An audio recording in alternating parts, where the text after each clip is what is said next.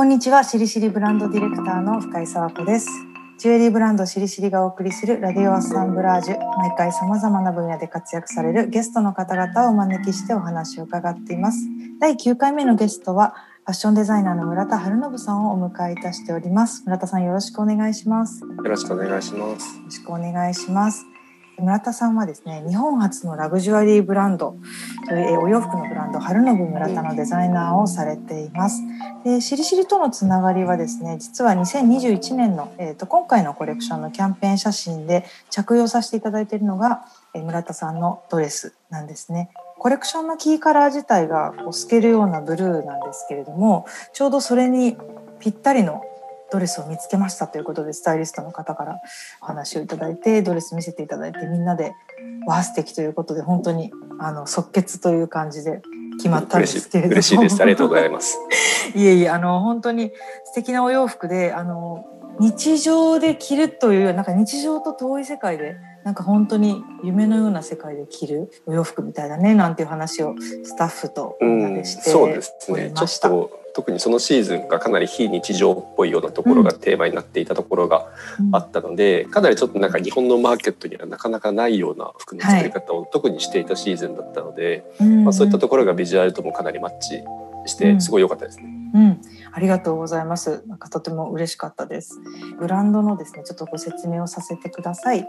村田さんは東京都のご出身ですね。はい、そうですね。で、えっ、と東京で ESMOD JAPON という学校を卒業した後に Steady Study という PR のあの会社でちょっと働かれた後にイタリアにえー渡られています。で、ミラノですね。そうですね。ミラノに。はい、ファッションの聖地ミラノに行かそうれて、ですね。えマランゴーニ学院でマスターコースを修了された後、えフランスのディナール国際モードフェスティバルでコレクションを発表して、えいきなりパリ市長賞を受賞されています。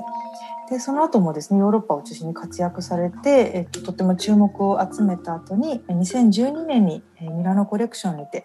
えデビューをされています。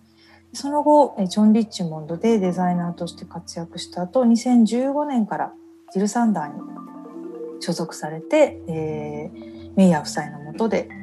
お仕事をされた後ご帰国されて、えー2018年ですねに独立をされていますで日本でブランドを立ち上げられたということですね。そうですね。はい、でそれ以降ミラノと東京をベースにラグジュアリーファッションレーベル春信村田を手掛けられているとコレクションで発表されているほか最近はあのコスメティックブランドのユニフォームだったりとかそうですね。多岐にわたってご活躍をされています。で実はあのこのラジオファッションの方をファッションデザイナーの方をお招きするのはあのちょっと珍しくって。ああ、そうなんですね。そうなんです。とっても聞いてみたいことがたくさんあるんですけれどもえっとはい。えっとイタリアはじゃあ何年いらしたんですかねえっ全部で、とトータルで8年になるのかな。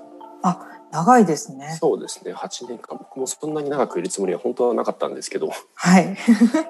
1年1年2年で帰ってくるかなと思ったら意外と8年間も向こうにいちゃって、すごい。えっとミラノですか？ずっと。途中一番最初ミラノに行って、はい。でジョン・リッチモンドにいた3年間はうん。あのフォルリっていうちょっと何もないような田舎のあの、はい。ところにあの住んでた時期がちょっとだけあったんですけど、うんうん。でそのまたジルサンダーでまたミラノに戻って、うん。っていうことがあるのでミラノと、まあ、あのフォルリってちょっと海の方ですね。アドリア海のリミニとか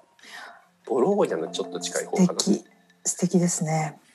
言っても本当にもうちょっと内陸に入った本当に何もないような町だったんですけど、まあ、そこにほんの一瞬住んでいて、はい。でまあ、他その他はミラノだったのでメインはミラノにいたっていうような感じですかね。うんうんうんうん。なるほど。8年イタリアにいらして日本でブランドをされるっていうのは最初から決めてらしたんですか？そうですね。まああの30になったらブランドを始めようっていうところはずっともう本当にもう10代ぐらいの頃から決めていて、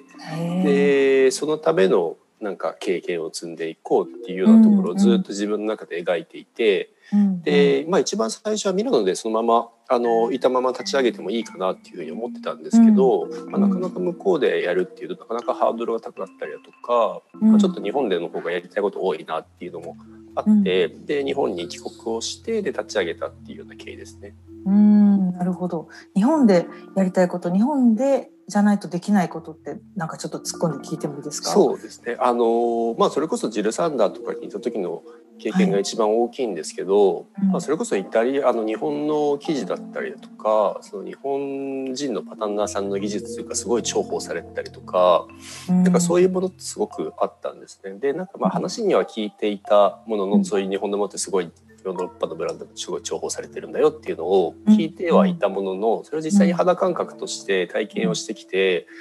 日本人のデザイナーとしてでこんなにすごい素敵な資源が日本にたくさんあるのになんかいまいち世界に向けて発信しきれてないよなっていうところがなんか見えたんですね。でなのであのでそれでイタリアでもすごくいいものを同時に見させてもらったので僕はそのヨーロッパで経験をしてきた日本人のデザイナーとしてなんかそれら2つのものを組み合わせていったらすごいいいものが日本発信でできるんじゃないかっていうところがブランドを立ち上げた一番大きなきっかけでで、まあ、それをやるならイタリアにいてやるよりも一回日本に帰ってきてで、まあ、そうやってまだまだ使われてない資源みたいなところを発掘していってでイタリアで見てきたすごい良かったものあの、イタリアの職人さんの技術だったりとか記事的なところだったりとかを使って発信していけたらいいんじゃないかなっていうところとあの、まあ、日本のお客様にも向けてあのやっていくには日本発信でやった方がいいんじゃないかなっていうところから日本に帰ってきたっていうのが、まあ、一つの理由ですかね。うんうんうんうん、なるほど、えっと、イタリアっていうのはやっぱり他の国に比べてヨーロッパの諸国に比べてその職人技術というものは、えっと、もちろん高いと思うんですけれども、うん、えっと、文化として結構その職人を重宝するというか、うん、リスペクトする文化っていうのは結構残ってるもんなんですか？すごいやっぱり残ってますよね、まあ、特にあの、まあ、今生産みたいなところはほとんど日本でやってるんですけど、はい、あのレザーグッズだったりとか、うん、あとはその手作業手全部手で縫っていくダブルフェイスっていうようなあの、服の作り方があるんですけど、どうしても職人さんがあの集まってる地域があったりだとか、そういったものがずっとリスペクトされていて。で、まあ、いわゆるその向こうのハイブランドみたいなところでもそういった技術みたいなものを使って、えーまあ、価値に変えていくっていう文化がいまだに残っているので、まあ、そういったものではあの向こうの職人さんに協力してもらいながらやっているっていうような感じですかね。うんなるほどなんかそのものを作る上で日本で今生産されてると思うんですけど、うん、こう共通点ってありますか？結構共通点どうだろうな。あのなんかイタリアも日本も、なんかちょっと料理に近いところがあると思うんですけどなるほど。そう素材の良さを生かしていきましょうみたいなやり方をするところが結構イタリアと日本ってちょっと共通点としてあるなとは思っていてなんかイタリア料理とかレストランに行っても大体どこも同じようなメニューを使をが載ってるんですよね。うんうん、でメニューは同じなんだけどうちはこの素材を使ってこのメニューを良くしていきましょうだったりとか、うん。うん、このトマトがすごいよくってっていうような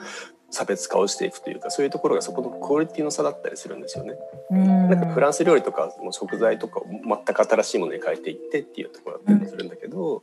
で日本もなんかちょっとその寿司的な文化に近いというか、うんうん、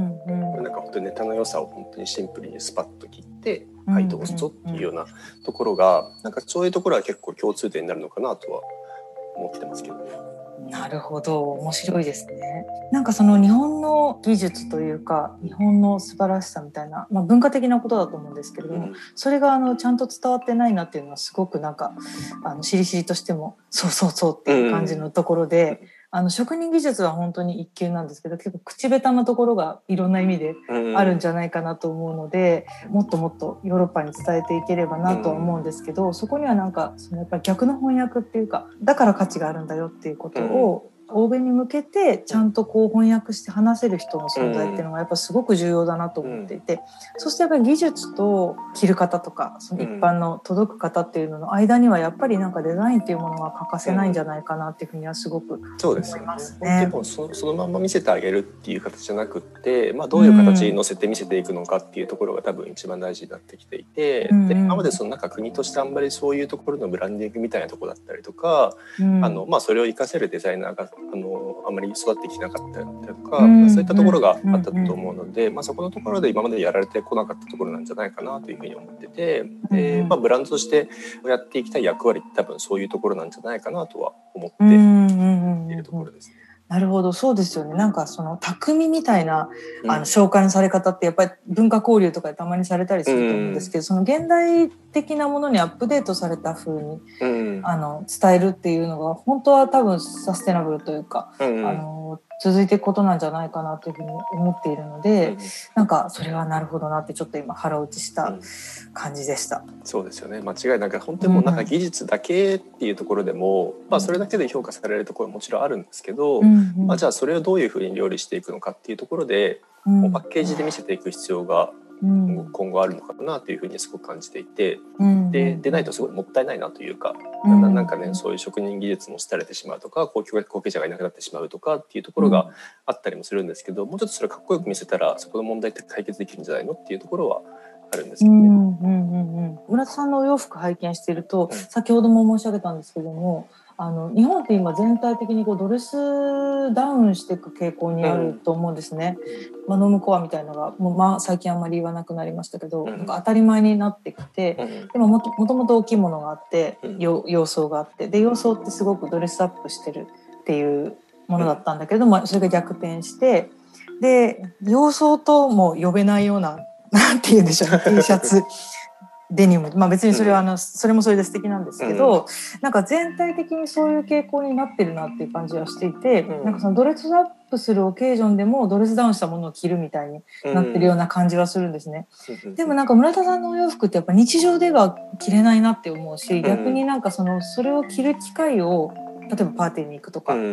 機会を作ろうっていう気になるお洋服だなっていうふうには思ってて、村田さんが洋服を作ることでなんかこういうライフスタイルってもっとあってもいいんじゃないですかみたいなものを伝えたいっていう感じがあるのかなっていうふうには思ってたんです、ね。うん、そうまさにそうですね。なんかうちのブランドであの提案してるとこことってあの、まあ、こういう綺麗なドレスどうですかっていうところではなくて、うん、なんかあのこういう生き方っていいよねとかなんか美しい、うん、美しい生き方を提案していこうっていうようなところがブランド一一番大きなテーマになっていて、なので、まあ、最終的になんか究極それが別に服じゃなくてもいいんだよねみたいなところは結構あって、でまあ、今はもちろん服から始めてはいるんですけど、まあ、今後なんかその服以外のところに関してもじゃあ美しく生きることってどういうことだろうみたいなところ、うん、で、まあ、それなんか自分の気持ちを上げるためのドレスアップだったりとか、うん、なんかこういう服だったりとかこういうものを使うことでなんか自分の気持ちが変わっていってなんかそこの時それを着た時のあの気持ちの変化みたいなところが美しい振る舞いだったりとか仕草につながっていってそれなんか客観的に見たらそれってすごい美しい動作だったりとか自分の気持ちがそういうなんかあのあ自分今美しく生きてるなっていうふうに感じられるなっていうところにつながっていったらすごいいいんじゃないかなっていうふうに思っていて。なのでそういうところのドレスになりますよね。なのでうちで使ってるドレスとかってなんかこんなのすごい素敵だけど着ていく場がないんだよねみたいなことをよく 言われたりはするんですけど。はいそうなんですね。言われるんだ。よく言われますね。それってなんかああじゃあズーム会議で来たらいいじゃんとかなんか冗談で言ったりするんですけど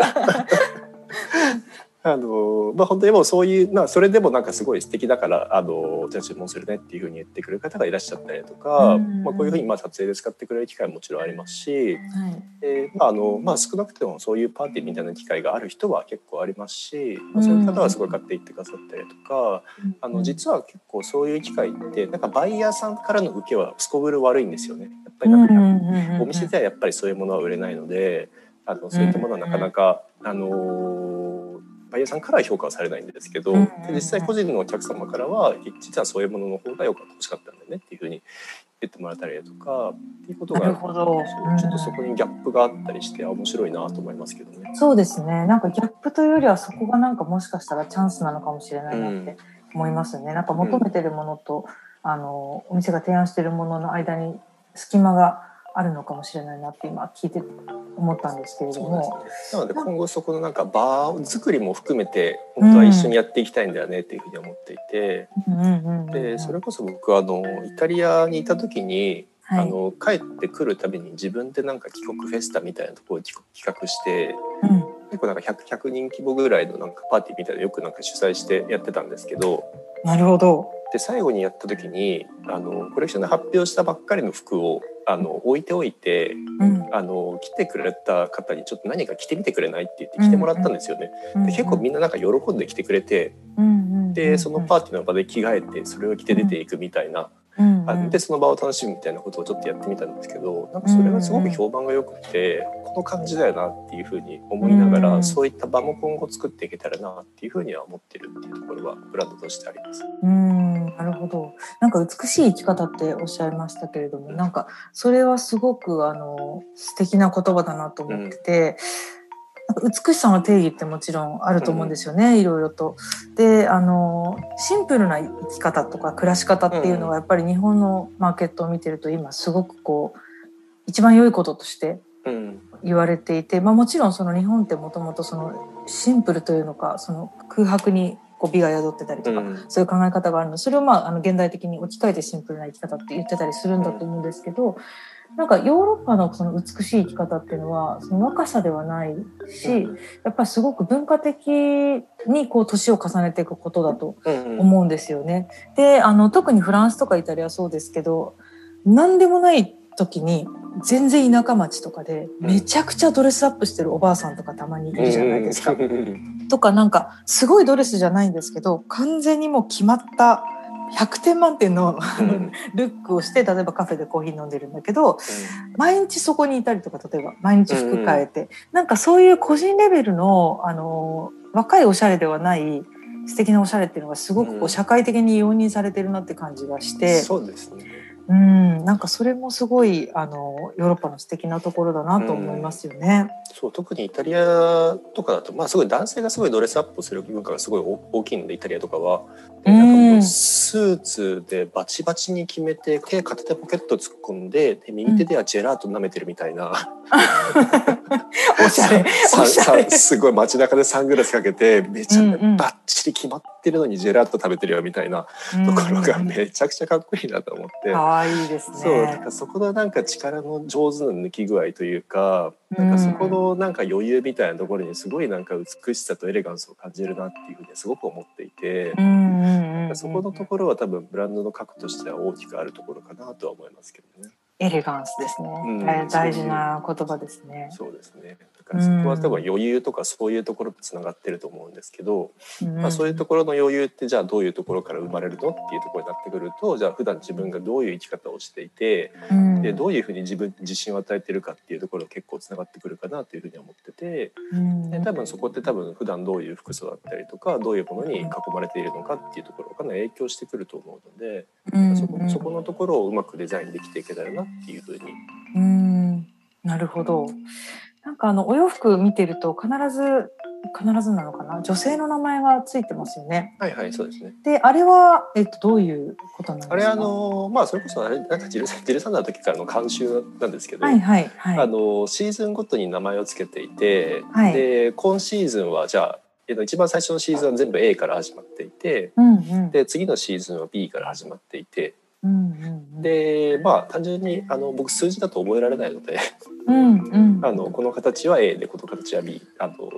ベアトリーチェとかアナスタシアとか、うんうん、エリザとかっていうふうにつけてるんですけど、うん、で、まあ、シーズンをまたいであのつながっていくアイテムもあるので、うん、まあ、そのあの頭文字を見ればどのどのシーズンから始まったのか分かるっていうような使い方をしてる。なるほど。そんなこうなプラクティカルな理由もあ結構そっちの方があったんですね。なんかその具体的に女性そその名前の女性がいるのかなというふうに思ってたんですけど。いやあのまあまあなんとなくこのアイテムこの名前っぽいよねみたいなところはあのもちろん想像しながら名前はつけていくんですけど。うん、あのまあ一番の理由としてはまあその管理的な理由が一番実は大きかったりもするんですけど、うん、覚えやすいからって言って。面白いですね。でもなんかあのー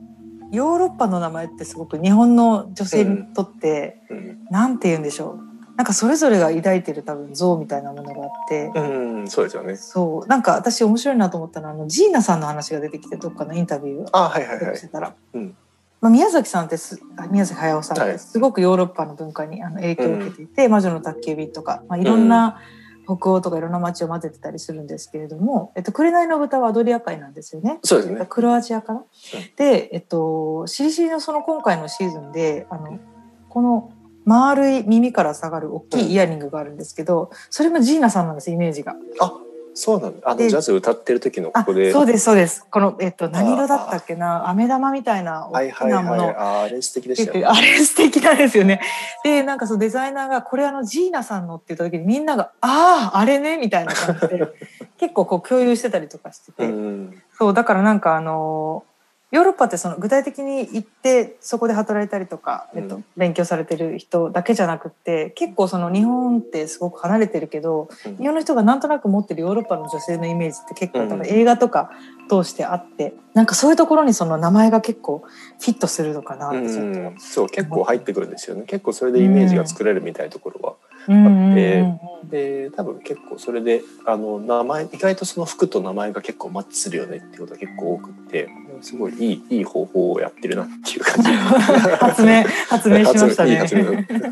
覚えやすいしっていう。なるほど。日本にまあご帰国されてもう3年かな？そうですね、3年弱ぐらいですね。と思うんですけど、まあちょっと今コロナであれです、あの、行けないと思うんですけど、やっぱりその定期的にイタリアとかヨーロッパは足を運ばれているんですか？そうですね。まあちょうど一番最後に行ったのがそのコロナで直前になる去年の2月だったかな。うん、で、あの、コレクションミラノで発表していたので、はい、あのミラノこれの時期に向こうにあの行って、で、コレクションを発表して、で、まあ、本当にもうあとこの間とかあと2日遅れたらショーできなかったみたいな、あのギリギリのタイミングだったん。ですけどそうかイタリア早かったですもんね。あのロックダウンになるのね。そうですね。そこのところでちょうどなんか厳しくなった時期だったので、うん、まあ良かったのか悪かったのかギリギリできてはいたんですけど、うん、まあ、向こうでそれであのショールームとかにも出していたんですけど、まあ、なかなかバイヤーさんも誰も来ませんみたいな感じだったので、あのまあ、その間にあの取引のある生地会社さんだったりとか、あのボタン屋さんとかをちょっと回って、で、まあ、次のシーズンの資材をあの見せてもらうっていうような流れがあったので、うん、ちょっと機会があったらちょっとしばらく行けてないのでまたそういうリサーチで行きたいなと思ってるんですけど、うん、なんか日常的にインスピレーションってどういうところから得るんですか？例えば日本にいても。あの結構人のなんか振る舞いみたいなところがやっぱり一番大きいかなと思って。でなのでちょっと一時期その人に会えない時期みたいなところとしてあありましたね。そうそう。なんかちょっとクリエーションの質下がったみたいなところが結構あったりだとか、なんかそういうあのなんか立ち姿だったりだとかあの今の動きのこの瞬間すごいいいねとかなんかその仕草のその部分すごいいいねっていうところをなんか結構人間観察みたいなふうにしていってで、まあ、そこからじゃあその動きを一番美しく見せるためにはじゃあこういうデザインであるべきだよねとか。なんか結構その人のあの着用した時のその仕草振る舞いみたいなところが一番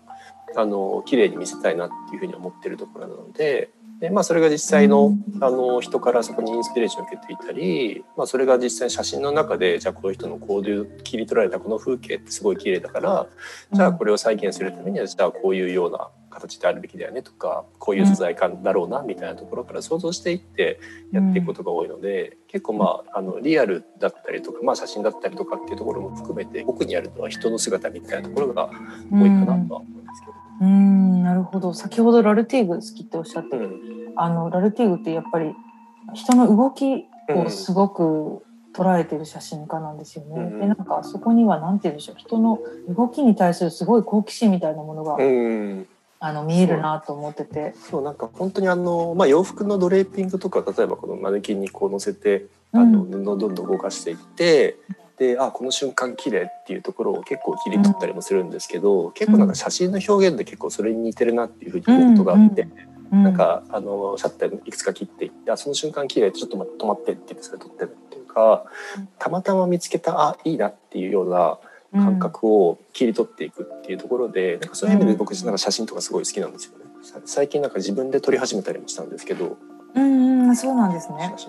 フィルムですか？フィルムもあるし、うん、あの普通のカメラでも撮れますし、うんうん、なんかそうしたらなんか普通になんかライティングとかにはまり始めてなんかどんどん 沼に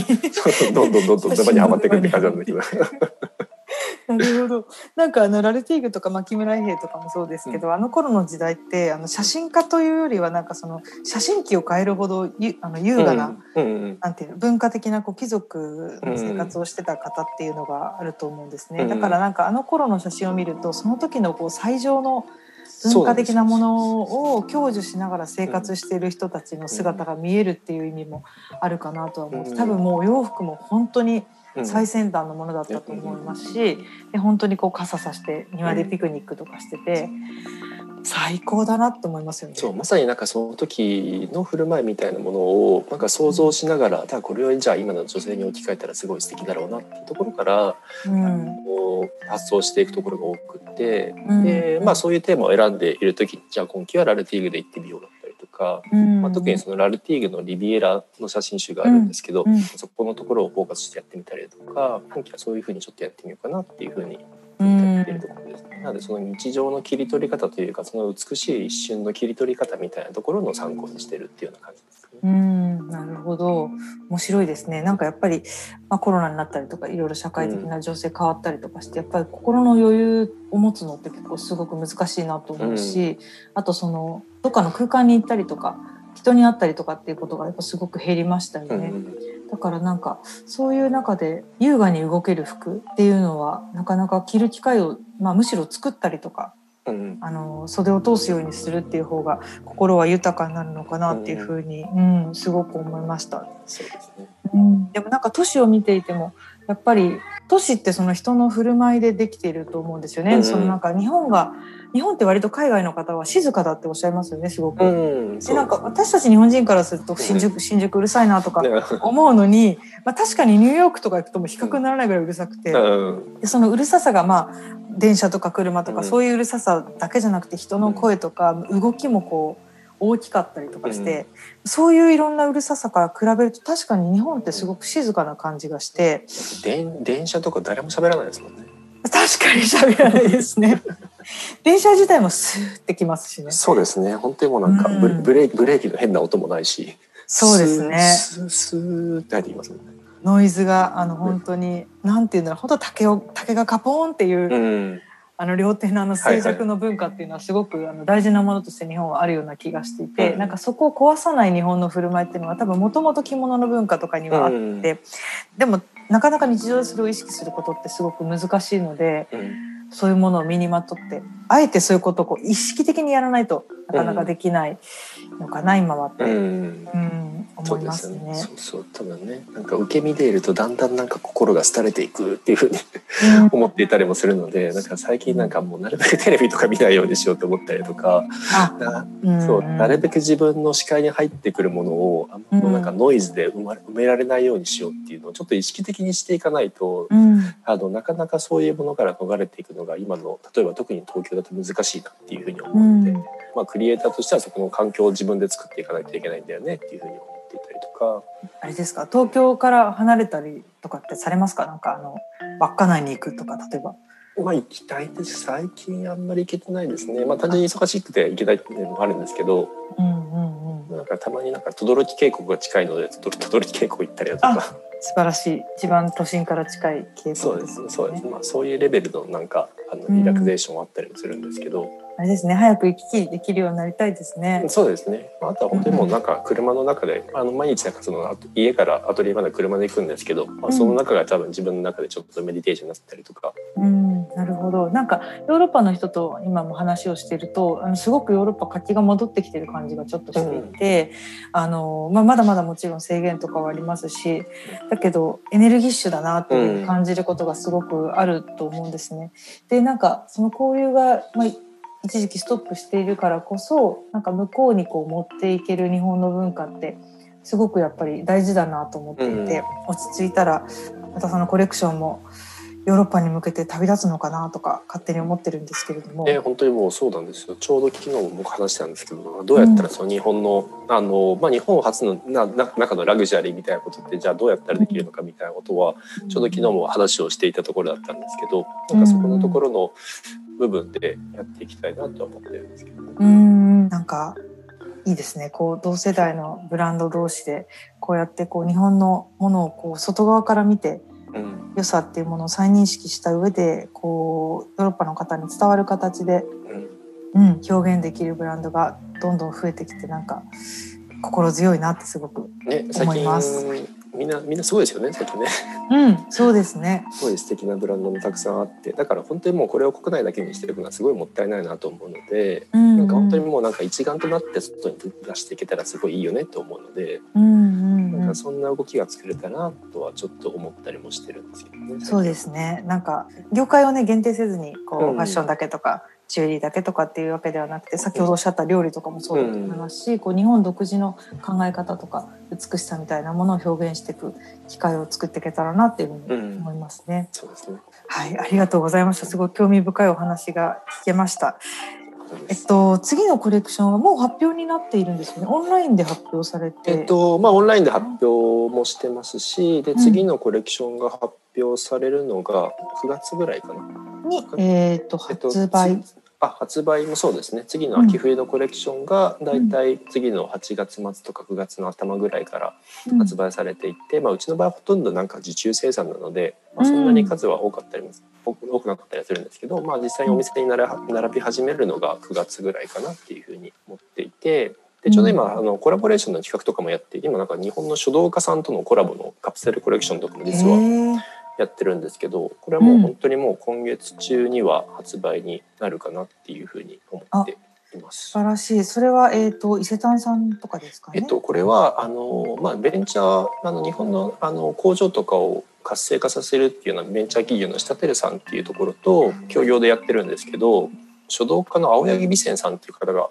いらっしゃるんですけど、まあ、そのそうでその方と、まあ、コラボレーションみたいな形で、うんうん、あのうちの洋服に値段よ美善さんのその書のプリントを施した6型ぐらいの小さなコレクションなんですけど、うん、あの完全受注販売みたいな形で、うん、えっと、これからそれがあの今月中に多分販売にはなるかなっていうふうに思ってる。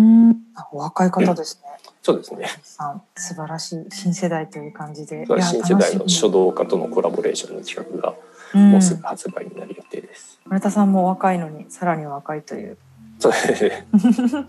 楽しみですね。じゃあえっとコレクションは伊勢丹さんと松屋さんかな？そうですね。今あの、うん秋冬のコレクションは結構お取り扱い先さんが結構増えていてあ、えー、素晴らしい嬉しいニュース、ね、それこそ伊勢丹とかストラスブルゴとか、うん、銀座松屋銀座松屋とか六本木の伊勢丹サローネとか、うん、そういったところで置かれていて、うん、で、まあ、カプセルコレクションは本当にもう EC だけのあれになるので、インスタ上で多分告知はされるとは思うんですけど。なるほど、えっと、新作コレクションまただガラッとねちょっと雰囲気が変わるちょっとミリタリーっぽかったりとか。そうですね。秋冬のコレクションは、ルーシー・シェルさんっていうアメリカ人の女性で初めてグランプリチームを作った方だったんですけど、はい、あの車のグランプリチームですね、はい。はい。はい、ルーシー・オライリー・シェルさんっていう。で自身もドライバーだったんですけど、うんうん。まあ、ちょっとその方の生き方だったりとか、まあ、そういったところからインスピレーションを受けているので、まあ、ちょっとガレージっぽいというかちょっとワークウェアみたいなものとすごくエレガントなドレスがミックスされてるっていうようなコレクションだったりしていて。うん、そうですね。すごい素敵ですね。なんかあのちょっとアーミーっぽい色なんだけどすごく女性的な感じでこれはでも着てみたいっていう方がきっと、ね、いらっしゃると思うのでぜひいろんなショップで、うん、ぜひ見てみてください。はい、ありがとうございました。ありがとうございます。こちらこそです。では今日は村田春信さんをお迎えしてお送りいたしました。ありがとうございます。ありがとうございます。